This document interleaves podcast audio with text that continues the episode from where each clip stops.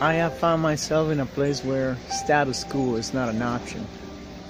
When I discovered that there are many things to do every day and you have the possibility to plant seeds that can transform people's lives, it's amazing because you are not unhappy.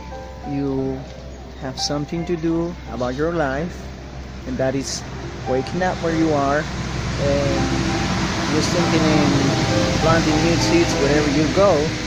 Seeds of happiness, seeds of success, seeds of how life has treated you, and how many beautiful and wonderful things you receive because of being the person of who you are.